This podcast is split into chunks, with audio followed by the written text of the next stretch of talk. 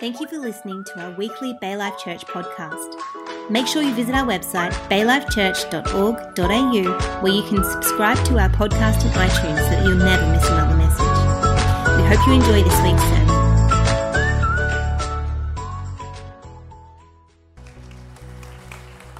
Thanks, Chris. Uh, wore my green jacket and it got a bit hot in here. I had to take it off. I got a bit sweaty and could be staying next to my gorgeous wife though. That could have been what it did. So, uh, hey, I've only got a few more preachers left in me, so um, so uh, it's getting to the pointy end now. I, I think I've worked out probably got about four more preachers. Actually, Robin and I are doing a relationship uh, message next Sunday morning, so that'll be fun. That'll be for couples, but just general relationships as well. So, uh, uh, so make sure you're around for that. I'll bring someone along that needs to hear something about relationships, and uh, which we all do, by the way. So, um, um, we have got this working bee. We haven't done a working bee here for about 18 months. No, it feels like it was yesterday, but it's a good chance to get a fair few jobs done. We've got to work out that uh, stormwater flow out the front there, and uh, a heap of jobs we've got lined up. So, from painting, so you can bring kids, just make sure they bring old clothes because they can be with a you know, paintbrush and painting around the place as well, and uh, we're going to chainsaw and cut and mow and weed and all those things. So it should be should be good fun. So, uh, um, all right. This morning I'm going to look at a um, an Old Testament character, Elijah, and. Uh, I, I tried to fit this into our, my series on courageous prayer at the start of the year, but I ran out of time.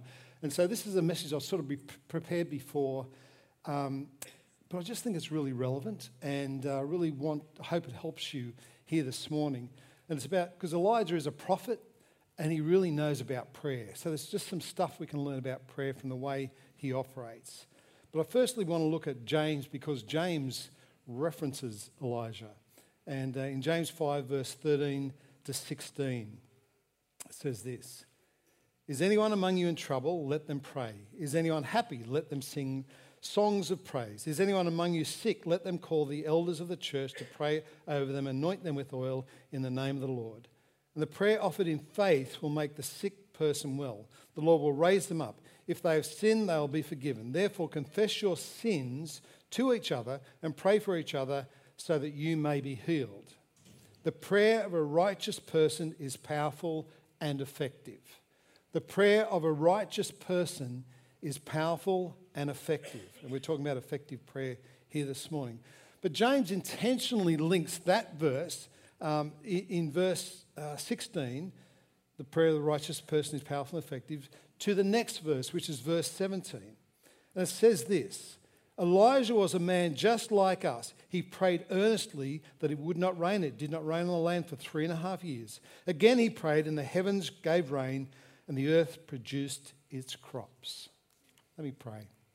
Father, we thank you, God, for your amazing grace. God, we thank you that we can come boldly into your throne room, Lord, with a confidence and a knowing that you are there for us and with us and in our circumstances, in our situations, God.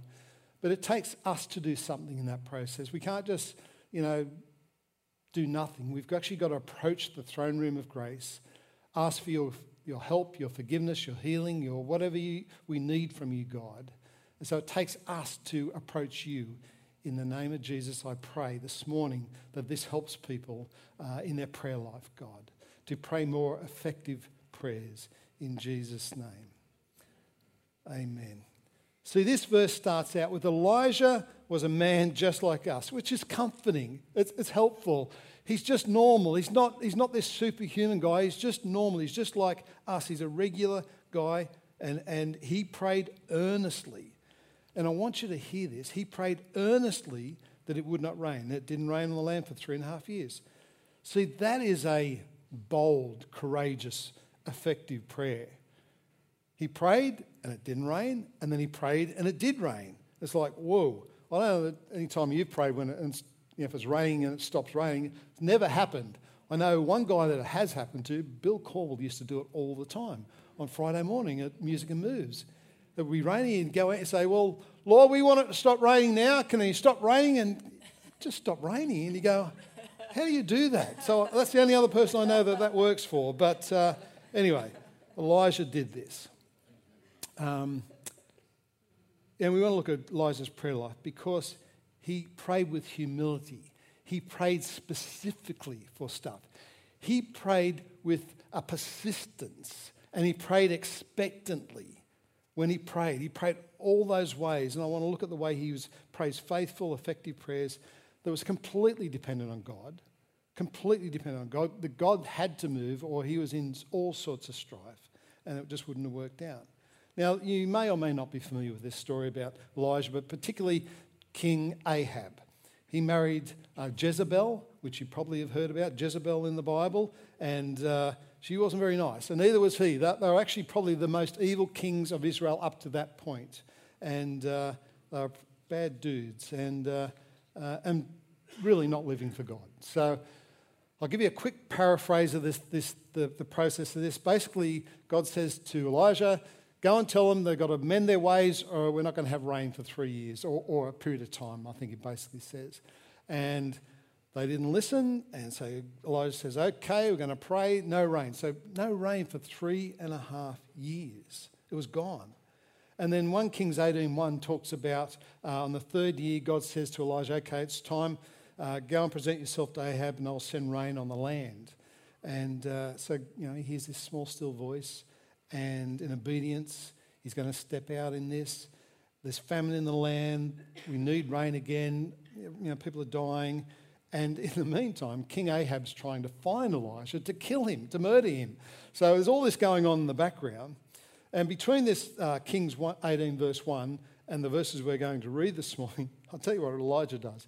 He goes up and, uh, and, and basically challenges the, the prophets of Baal up up on the mountain and basically says, Look, um, can your God do this? And, and so there's 450 of them praying and spitting and manifesting and all this sort of stuff, trying to get uh, the, the altar to, to burst into fire. Didn't happen, and it did for Elijah. The fire was there. So there he says, Well, these guys are false prophets, so let's, let's kill them. And so he kill, gets 450 Baal prophets killed in that instant. So that's happened between when he says it's going to rain and when he's going to pray for rain. So in 1 Kings 18, verse 42, and I know I've given you a lot of information there, but don't worry about all that. This is what I want to focus on now the prayer part of this rain prayer. 1 Kings 18, verse 42 says this Elijah climbed to the top of Carmel, which is a mountain there. He says he bent down to the ground, put his face between his knees.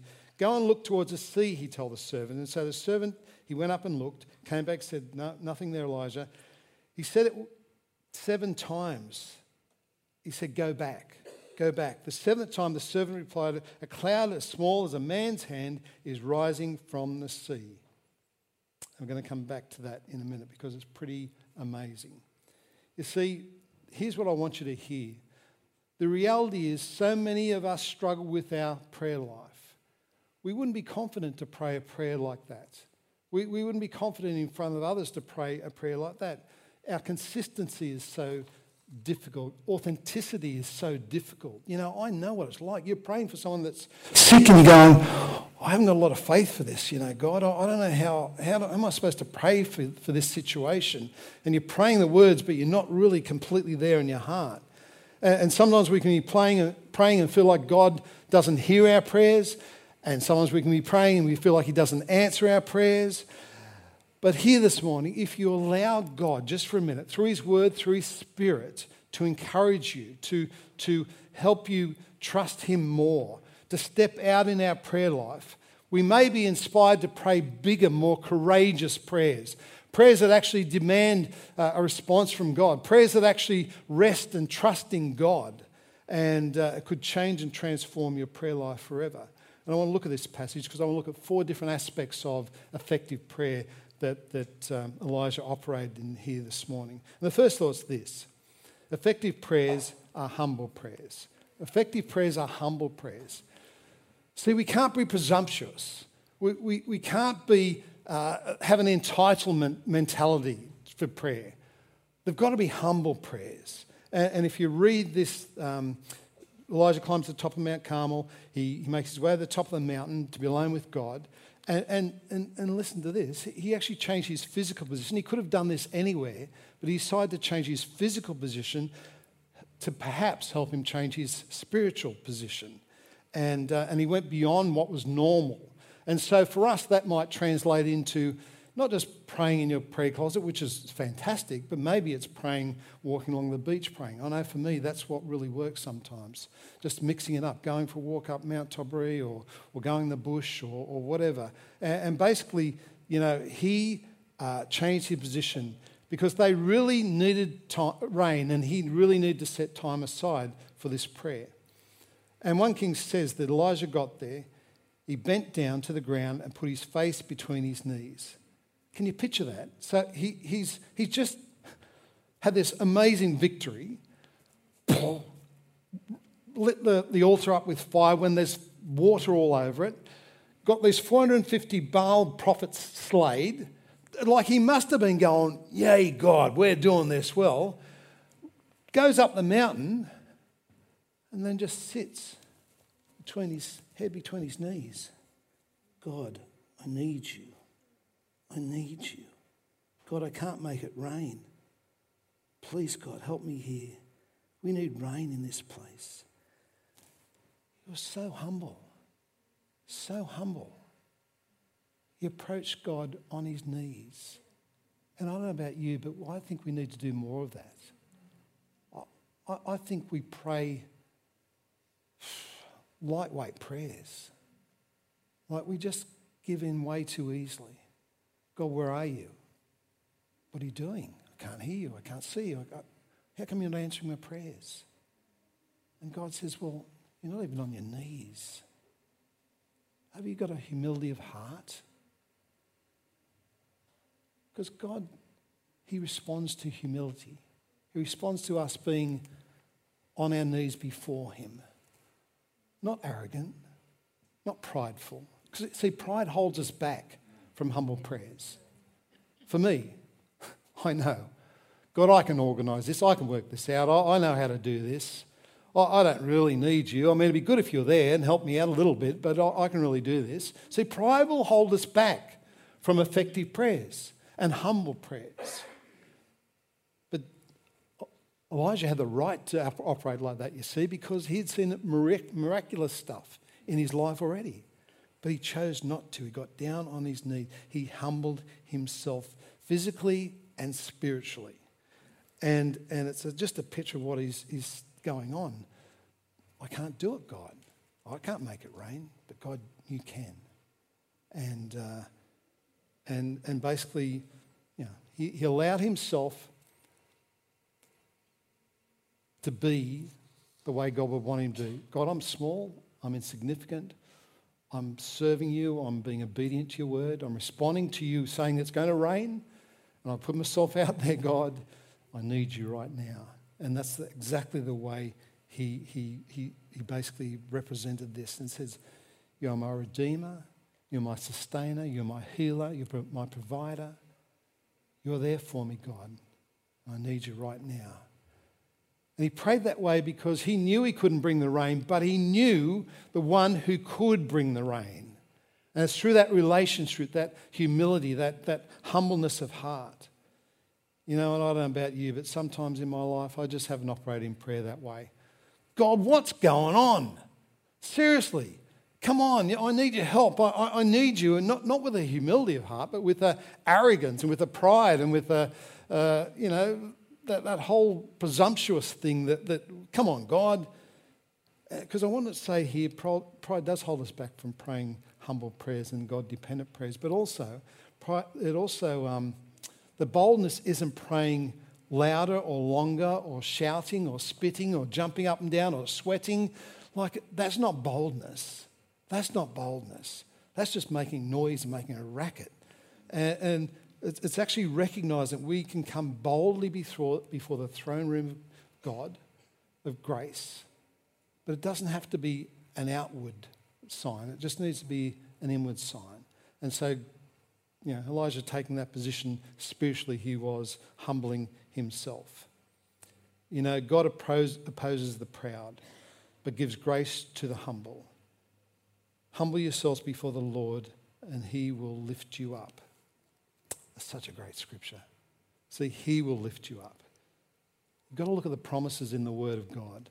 Our God, who's the creator, it's him. He is the one who will lift us up in those situations when we are humble. When we understand that being humble and humility precedes the miraculous in our lives. And it's a wonderful thing to get God's attention. How, how do we move him? How do we get him to listen to our prayers? I'm suggesting here this morning humility and humbling ourselves is the first thought in this scripture. The second thought is this effective prayers are specific prayers. Specific prayers, being quite specific what we want. You see, Elijah was really specific. We need rain, we need H2O, we need water, we need God, we just need that rain. And uh, I, can pray very wimpy prayers from time to time, you know. God be with us. God make me strong. God help me. God, your will be done. And, uh, and, and that's okay. Like, there's nothing wrong with those prayers. But if that's all we pray, what's the point? What's the point? Your will be done, God. Yes, we know that already. Like that, that, that's obvious. But but here's where the specific prayer. See, God already spoke to him. This wasn't like he was standing out and going, Well, now Elijah's going to make it rain. No, he's not. God already said to him, I'll make it rain. So he is being an intermediate uh, uh, between God and the, the, the, physical thing going on.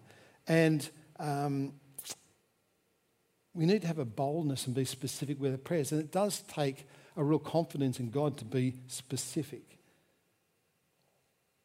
You know, he's praying and he sends his servant, go and have a look towards the sea. He's like, no, nothing happening. Okay, um, I'll pray again, I'll pray again. And he was specific. He didn't change his prayer. He didn't, didn't water it down. Excuse the pun. And uh, he, he, he didn't make excuses. He didn't make compromise.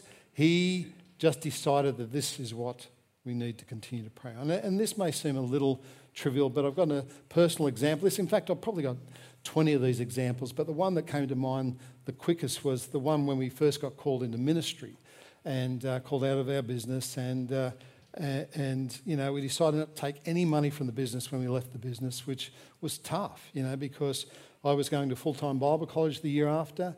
And so we sold our family home that we built, um, had four kids and we rented this two bedroom place, this ramshackle old place, two bedroom place. We had to get a caravan in so we could fit all our family in, put our son out the back in the caravan.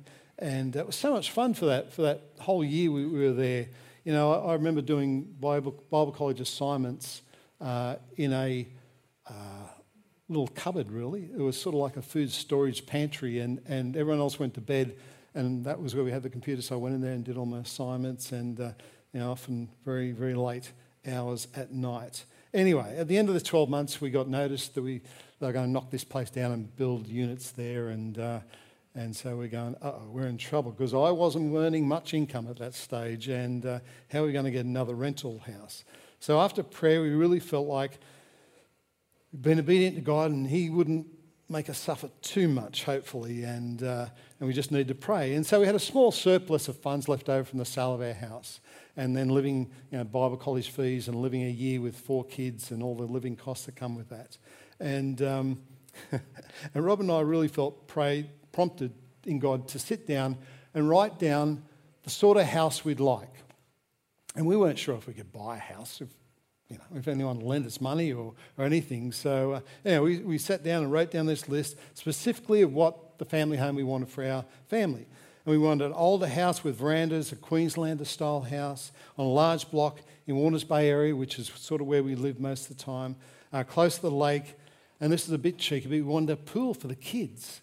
And we have four kids, and it just, you need entertainment for kids like that. And, and, uh, and, and, and then we wrote down what we wanted to pay for it, or was it more what we could afford to pay? But anyway, I can't remember which way it worked, but, but we just wrote down what that was. It was fun to brainstorm all that until you actually did the reality check of this is impossible, this can't happen. Like, you, there's just nothing around. And we started checking in the newspaper, which is the way we used to buy houses in the dark ages. And, um, and, and, uh, and there was nothing. Well, if there was anything that even looked like it, it was like three or four or five times what we could afford to pay.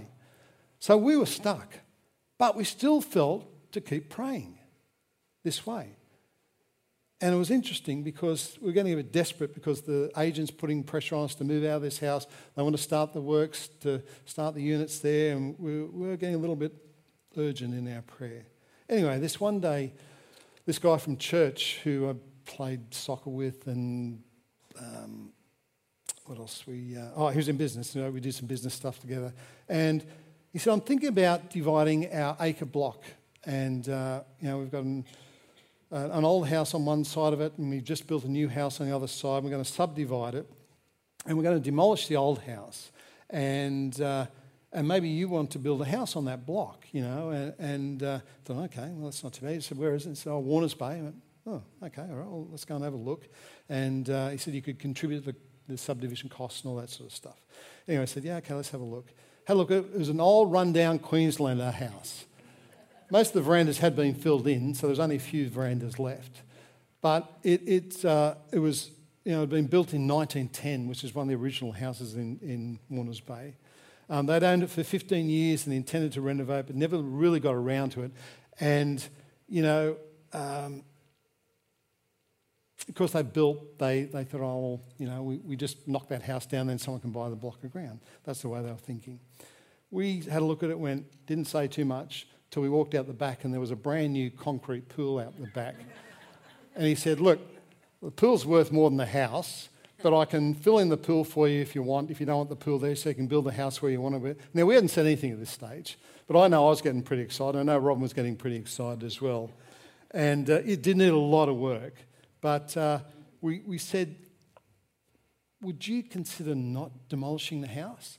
And he didn't want to do that because they'd had it for 15 years with the intention of you know, renovating it and never got around to it. And, and so it would have been a bit of a slap in the face for their next door neighbour to renovate the house that they wanted to renovate and, and live in.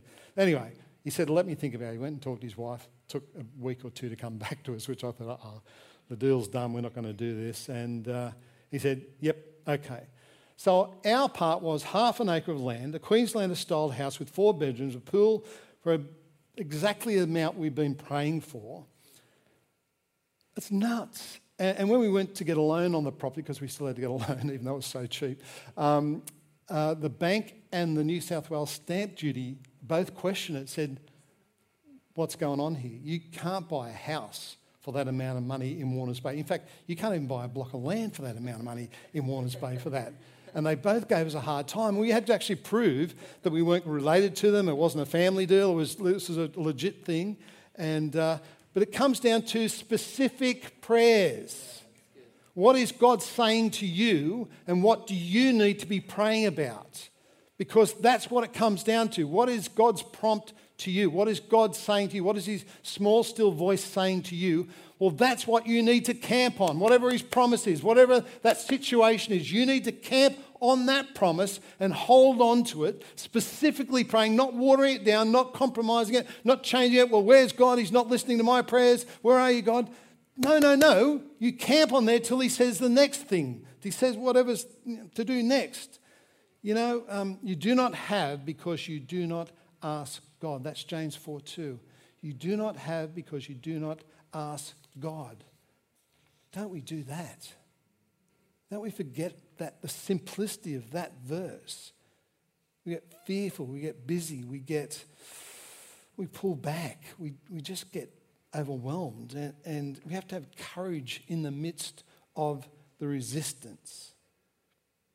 We have to be a, a group of Jesus followers, people that humble ourselves before our God and are prepared to be courageous enough to pray specific prayers in our life. Now, you may not need a house here today, but maybe you're looking for something different to that. But apply the same principle to your situation, whatever that is. That's the third, the second thought was be specific. The third thought is effective prayers are persistent prayers. Elijah humbled himself, he prayed specific prayers, and he, lots of uh, P's there, aren't there? Praying persistent prayers. And there's an acronym that says uh, it's PUSH pray until something happens. Pray until something happens. We have to be specific with our prayers, but we have to be persistent with our prayers. You know, um, my microphone's just moved. Is that right? Um, so he's praying and he says to his servant, Go and have a look at the sea. He went up and looked, and the servant came back. No, nothing there. Seven times Elijah said, Go back up, go back up, go back up. Kept praying in between. Okay, God, where are you? Um, you know, I prayed, we need, we need rain, we need, go and have a look now. No, come back. Okay, God, where are you? We need, we need rain. Please make it rain. And, and he did that seven times, seven times. And uh, now, what we don't hear or don't see in the scripture is what, what Elijah didn't say. He didn't say, oh, this prayer thing doesn't work. You know, God must be sleeping. Where are you, God? What's going on? You know, God doesn't care. He was laser sharp in his focus of what he felt like God was going to do. And he was persistent in that. He just kept on that line. He prayed and he prayed and he prayed and he prayed and he prayed. Seven times. Seven times. You see, here's what I want you to hear Elijah doesn't allow the outward circumstance of what's going on to affect his inward assurance of God. He doesn't allow the outward circumstances to affect his faith in God and what God is going to do. He just doesn't allow it to change. When it seems like God's not moving and not doing it, and it looks like he's, you know, he's not answering the prayer, he doesn't throw in the towel. He doesn't give up. He doesn't say, I'm done, this doesn't work. He doesn't say any of that. He said, God is good, and God, I'm going to keep praying till that rain comes. You know, the effective, fervent prayer of a righteous man avails much. That's the New King James version of that scripture. And we need to hang on to those sorts of scriptures, write them on our hearts when things get tough, when things aren't going the way we're hoping they're going, where, where God isn't answering your prayer. We have to hold on to that in, in every situation. Here's my question for you before I move on the next last point. Have you stopped praying for uh, something that you felt like you should be praying for at some stage and you need to start praying again? Have, have you stopped praying for that thing? You know, maybe you've given up. Maybe, maybe it's in a marriage. Maybe it's in your finances. Maybe it's in a job. Maybe it's in your career. Maybe it's in a broken relationship. Maybe it's in someone in your family who, who's still yet to make a decision to ask Jesus in their life. Maybe it's been years and years and years, and somehow you've just given up. You've just given up. Don't give up. Pray until something happens. Persistent prayer is a key to effective prayer. You know, the, the little old widow is an example of the New Testament. Just keep praying, keep praying. Don't give up. Don't give up. Humble prayers, specific prayers, persistent prayers. And the, and the fourth thought is this effective prayers are expectant prayers. Expectant prayers. This might challenge you a little bit, but Elijah, he's on Mount Carmel, he humbled himself, he's praying, he's praying, he's praying, and he's not quitting. And the seventh time he says to his servant, Go up on the mountain, go up on the mountain. And the servant comes back, uh, you know, every single time no, nothing there. The last time, oh, yeah, it's just a bit of a cloud about the size of your fist, of your hand. and look at Elijah's response. So Elijah said, Go and tell Ahab right now, hitch up your chariot, go down before the rain stops you. now, the servant didn't say, Oh, there's a huge thunderstorm coming. There's black clouds, there's lightning, there's thunder, there's a huge storm coming across the valley. You know, he didn't say any of that. He says, Oh, it's just a little cloud as big as your fist, as your hand. he prayed and he prayed and he prayed, persistent prayer. And, you know, I, I, don't know about you, but, but I find this quite funny, really. It, it cracks me up because, you know, a little cloud in the, the distance, and, and Elijah's asking for the SES to come in, and he's going to get the life raft out and, and get the, the safety jackets and, and, and, quick get Ahab off the mountain because it's going to rain, you won't be able to get home. And, and uh, it's crazy. But For me, I would have just been, oh, a little cloud, get my weather app out and just check, yeah, is there rain coming? Yeah, oh, there's a rain down, down there, 20% rain, 30, oh, maybe 40%. Oh, well, it's a chance, I guess. I'll just wait here till it starts to rain and get a drop on my head. Then I'll know it's true. Then I'll know it's right.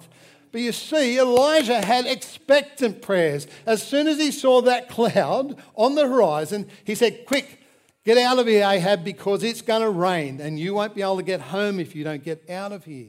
And it's, it's, it's miraculous. But Elijah was expectant. He had an expectancy in his spirit that God was going to come through. He was trusting God. And uh, uh, are you praying with expectancy in your prayers? Or are you praying the other, whatever the other is. You need to pray expectant prayers. Mark 11, verse 24. Therefore, I tell you, whatever you ask for in prayer, believe that you have received it and it will be yours in faith. Put faith in action. Put faith in action. Believe, believe, believe. Believe that God is going to move in your circumstances, in your situation. You know, anyway, here's what happened to Elijah. Meanwhile, the sky grew black with clouds. Um, you can just imagine the wind rose, whoosh, and, and heavy rain came in, and, uh, and Ahab rode, rode, off to Jezreel, and the power of the Lord came on, on, upon Elijah. I'm having all sorts of trouble with this thing. Um, and he, he ran ahead of him. And you think, wow, God came through because of humble prayers, because of specific prayers, because of persistent prayers, because of expectant prayers. And they're exactly the same way we need to operate with our prayer life. And I hope this challenged you this morning to start praying differently. Don't, don't play those wishy washy prayers that God be with me. Let, let, they're fine. But if you want God to respond to your prayers, we need to pray prayers with some gumption, with some specific insight into what you feel like God's got for your life, and start praying that way. Now, God doesn't answer every prayer that we pray. Of course, that would be dumb. But I'm telling you, He answers the ones that are important to answer that set us up for the next thing in our life. And He'll do that for you here this morning. Let me pray as the band comes. Let me read this scripture that Chris read a little earlier out of Hebrews 4:16. Let us therefore come boldly to the throne room of grace, that we may obtain mercy and find grace to help in time of need. Father, we thank you, God. We pray here this morning, God, you move us, you change us, you stir us, you cajole us, you pressure us, you do whatever you need to do, God. So we step into the place of trusting you, of having faith in you, praying in a way that, that is, is the way you want us to pray, God, the way that you desire us to pray. Our Father who art in heaven, hallowed be thy name. Thy kingdom come, thy will be done on earth as it is in heaven. Give us this day our daily bread and forgive us, us our trespasses for those who forgive us trespass against us. Lead us not in temptation, but deliver us from evil. For thine is the kingdom, power, and glory forever and ever. Amen. God, we pray that for our lives. We pray that for this church. We pray that for this community, God. We pray that for this nation. In the name of Jesus Christ, God, give us those prayers that we need to be praying in the name of Jesus. And everyone said, Amen. Amen. Awesome. I hope that stirred you a little bit this morning on your prayer life. Uh, I know it stirred me a little because I, I can get a little wishy washy from time to time with my prayer. And uh, uh, let's, let's be people that pray that way every day of our lives. Hey? Let's do it.